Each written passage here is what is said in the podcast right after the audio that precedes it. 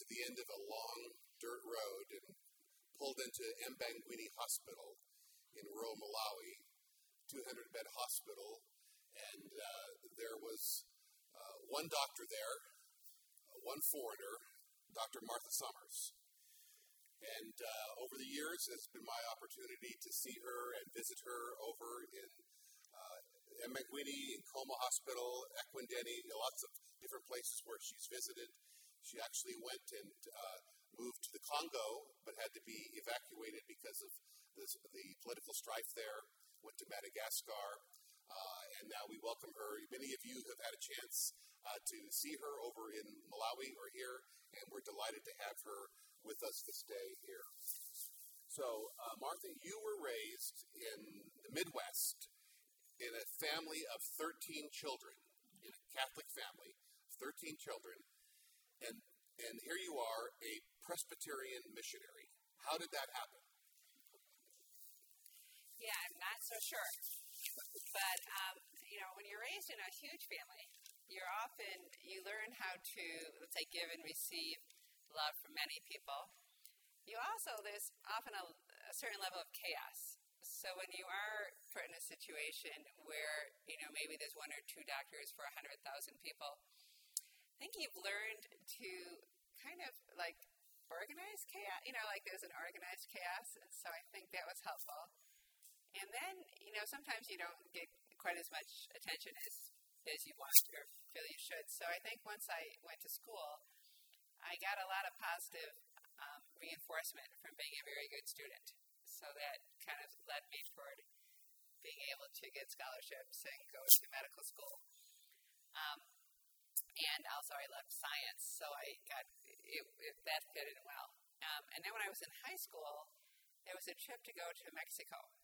So I was able to go, and I was in I was in Mexico City, and there was many um, there were many people who were living on the streets, and there was a day when it was raining, and I I just felt like you know you couldn't do anything to help this situation, and that I really wanted to develop skills that I could contribute to make situations to make people's lives better who were you know people who were living on the street or otherwise suffering. So that was when I decided to be a doctor, actually. That's great. So, um, and all these years of service there, you also have had some personal obstacles that you've had to overcome. Can you tell us about those? Yeah, the, the toughest this last year has been breast cancer. So I had breast cancer first five years ago, and I talked to you after that. I was able to visit, and that time I it was caught quite early, so I had a lumpectomy and a um, radiation.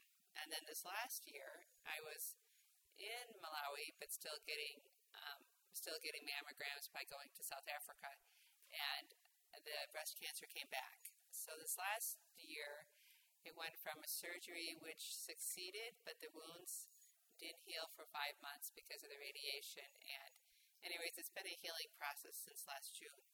So I very much thank all of you for your support and your prayers um, during this time. And I am cancer free, and I'm swimming almost every day to try to get build up strength. And I should be able to go back to Malawi to say goodbye and everything um, next month. Um, it was really quite emotional for myself, but for also my friends at Nkhoma when I was diagnosed and coming back for treatment. Because in Malawi, we don't really have cancer treatment yet for breast cancer.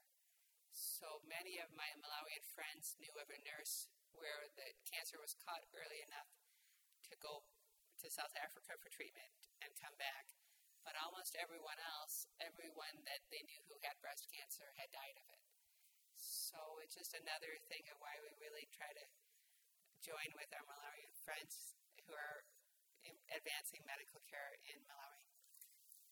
And uh, so you're going back to Malawi next month, uh, and then returning here, and there's a new chapter that you're starting. Tell us about that. Yeah, so you know, I'm getting, I, need more medical care than I did before, and I'm getting closer to retirement and all of those. I mean, I have 10 more years, but things. So it's really time for me to go from full time living, working in Malawi, to living in the States and still being involved in the work. So I have this great opportunity at Marshall University, and I will be on their family medicine faculty, and part of my job will be to expand the connections that they already have with Malawi. And it was Marshall that sent me to Malawi initially. Well, first they sent me to Kenya, then they sent me to Malawi, and so to go back to West Virginia, where that's how I started to do international medicine, is is quite a blessing. So, um, give us a sense of what it's like to be a doctor in an African hospital? What are the types of illnesses and stuff that you see? And then what's the role of, of education also in training in that? So, for the diseases, you know, it's been highly communicable diseases. So, you know, we mean the malarias, the diarrheas, the um, pneumonias. And the populations that were most vulnerable, especially, were our under five children. And then we had the AIDS epidemic, and AIDS is still a huge problem, but now a treatable disease. And we've focused a lot on mothers and children because, like in Malawi, when I arrived, and much of the time we lost one woman per 100 births, and advances have made it so losing one woman per, let's say, two to 300 births. And for children under five, a similar thing, that we were losing one child per four, one per five, and that's certainly half of that amount. So I think those were like our areas of, you know, basically um, communicable diseases, including AIDS, and mothers and children. And then over the more recent years, the chronic diseases have risen. Um, some of it is the populations have gone from living more rurally to living more urban. Some of it's diet, lifestyle, and some of it people are living longer. And so we have a system that has both of those going on. Um, some of the chronic diseases are harder, more complicated, like diabetes, which has taken off. And so at the same time, thankfully in Malawi, um, medical education has advanced amazingly.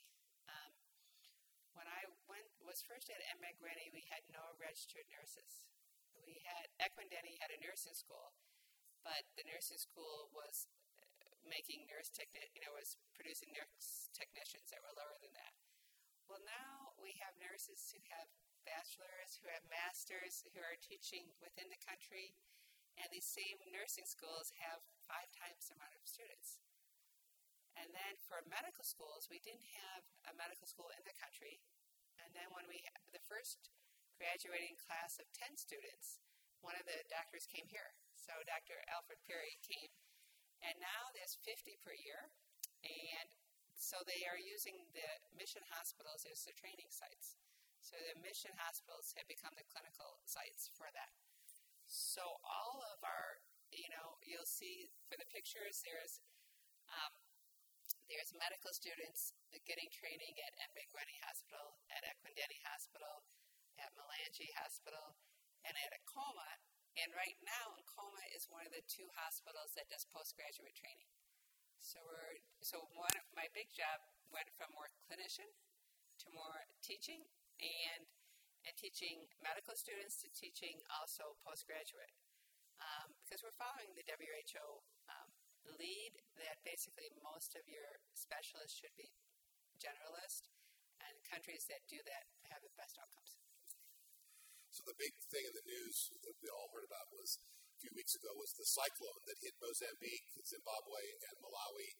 Uh, the flooding. Uh, I know you've been in contact with the folks there. Can you give us an update on that? Yeah, so there was huge amount of rain. So we already had some floods, mainly in the southern region. And then the cyclone hit Mozambique, and the rains that followed that made it terrible flooding. So um, right now, there's thousands of people who are displaced and living in tents. And um, one of the main great things going on medically is the Society of Medical Doctors of Malawi um, have organized for care for the for the people who are displaced in the tents, as well as to prevent the spread of waterborne diseases like cholera. Um, and it's great to hear that and to actually get this news from, um, like Bridget Malewezi, what I knew as a, met as a student, worked when she was a new grad in the family medicine department, and that these people who were so young are now the leaders, and they really have organized to help the problems in their own country through their profession and through their network. So the, the Malawian Society of Medical Doctors is the group that we are going to be sending the money uh, to. So if you would like to contribute to that, just Margaret Disaster Relief we'll be sending a check from the church to the society. These are folks that Martha knows and has worked with uh, that are doing good work down there in the southern part of the country. In June, uh, Scott Kale is taking a group of our young people to uh, Malawi on a mission trip. Michael Barber and I are going to be going along with them to uh, create some videos and some documentaries about the work in Africa. We'll be visiting not only our sister church, Kafida, but some of the mission projects that we have supported over the years. For example, one of them is a school for the blind. Um, and at this school for the blind, about a third of the students are blind because they are albinos. Uh, when people are albinos, they often have uh, problems with their eyesight. And um, so, can you talk a little bit about the situation in Africa with albinism? Yeah, I'm going to speak mainly of Malawi because that's where I know the most. So in Malawi, there's about 10,000 people with albinism, and um, you know, for almost all the the population and the families, when someone is born with albinism, they're welcomed in the family like any other child and cared for. Um, but we've had the huge challenge of eyesight as well as um, you know sensitivity to the sun. And so, like when I was at Ekwendeni, we um, for eyesight we had in the regular primary school we had a a uh, program for all children who were blind that included albinism to be able to mainstream and to be able to um, you know teach and have people live more full lives. So it's always been a challenge. But what's been grown this last 10 years, which um, is this, you know, this terrible targeting and murdering of people with albinism for like whether it's their bones grounded down or good charms and and it's something that uh, you know they've actually lost 150 people with albinism in the last 10 years. It's a big it's a big issue right now and there's an election coming up and there's four candidates who are people living with albinism who are running for parliament. Um, and the, um, the the presidential race is like how to tighten this up and how to stop this and how to really focus um, on this. And there was a thankfully a um, a protest with people with albinism and allies to press the the um, the government to to increase the protect, protection. So you know the text that we read spoke about the least of these, my brothers. It's hard to imagine, you know, if you're an orphan, you're blind, you're an albino. It's hard to imagine anything more least than those. So thank you so much for for your work. Uh, I will be going there and uh, supporting the school in every way that we can. So all these years, Martha, you have lived as a single woman. Um, a lot of missionaries have families that they live in uh, but you have thrived and enjoyed your life in Africa as a single person. Um, how does that work for you? Lots of people take care of me. Um, so there's a collage up, and you'll see one of the pictures. I'm with a number of other women, um, Malawian and also outside missionaries, and so I'm not alone in, in, in doing that. Um, and then there's another picture of Chimoime and Linda Mahango, and they are my um, they're my honorary parents, even though I'm actually older than them. And then there's Reverend John, John Gondway and his family, and he's my personal pastor for, well, you'll see the children, and it's before a child older than that was born. So they pray for me every day, and people actually will send him over to check on me, and they think I need some pastoral counseling. And then you become part of a lot of families. There's a child hugging me, uh, Marita, which is Martha in um, in in Chitumbuka, and so she's one of my a namesake of mine. And so, and then there's the Chirambos, who are my neighbors, and every place I live, let's just say that most of the time I eat dinner, I don't eat at home, and I am fed. So um, lots of people. It's a community that that happens, um, and also, you know, I'm part of a partnership with Presbyterian Church USA and a receiving church. So you're seen as a gift of that partnership and a gift that you know that should be cared for. So they've been caring for me. That's great. Last question: What do Americans need to know about life in Africa as you've experienced it?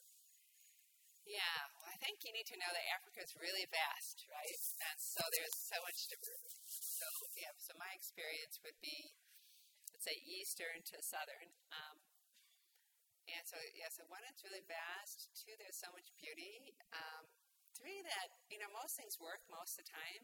I mean, we have countries like Malawi that haven't really had violence since '67 independence, and then we have countries like Congo where you know, there's been violence um, for its history. And then also, I think knowing that what role, let's say, um, strong countries or empires play in that, in what happens in those places is important. But I think probably the best thing is kind of like how your church does, and you go there, you invite people back, and then we are in a country where there's many Africans. So get to know people around you, and there was a beautiful movie that just came on Netflix, um, The Boy Who Harnessed the Wind. And I think watch it. It's a, a true story of a boy uh, in Malawi and inventing a windmill, and it is. It's on Netflix. It's a great one. Um, come tonight at 5 o'clock. Uh, you'll be able to ask questions. Martha has some more video that she's going to show. Uh, thank you so much for joining us here today. Be here.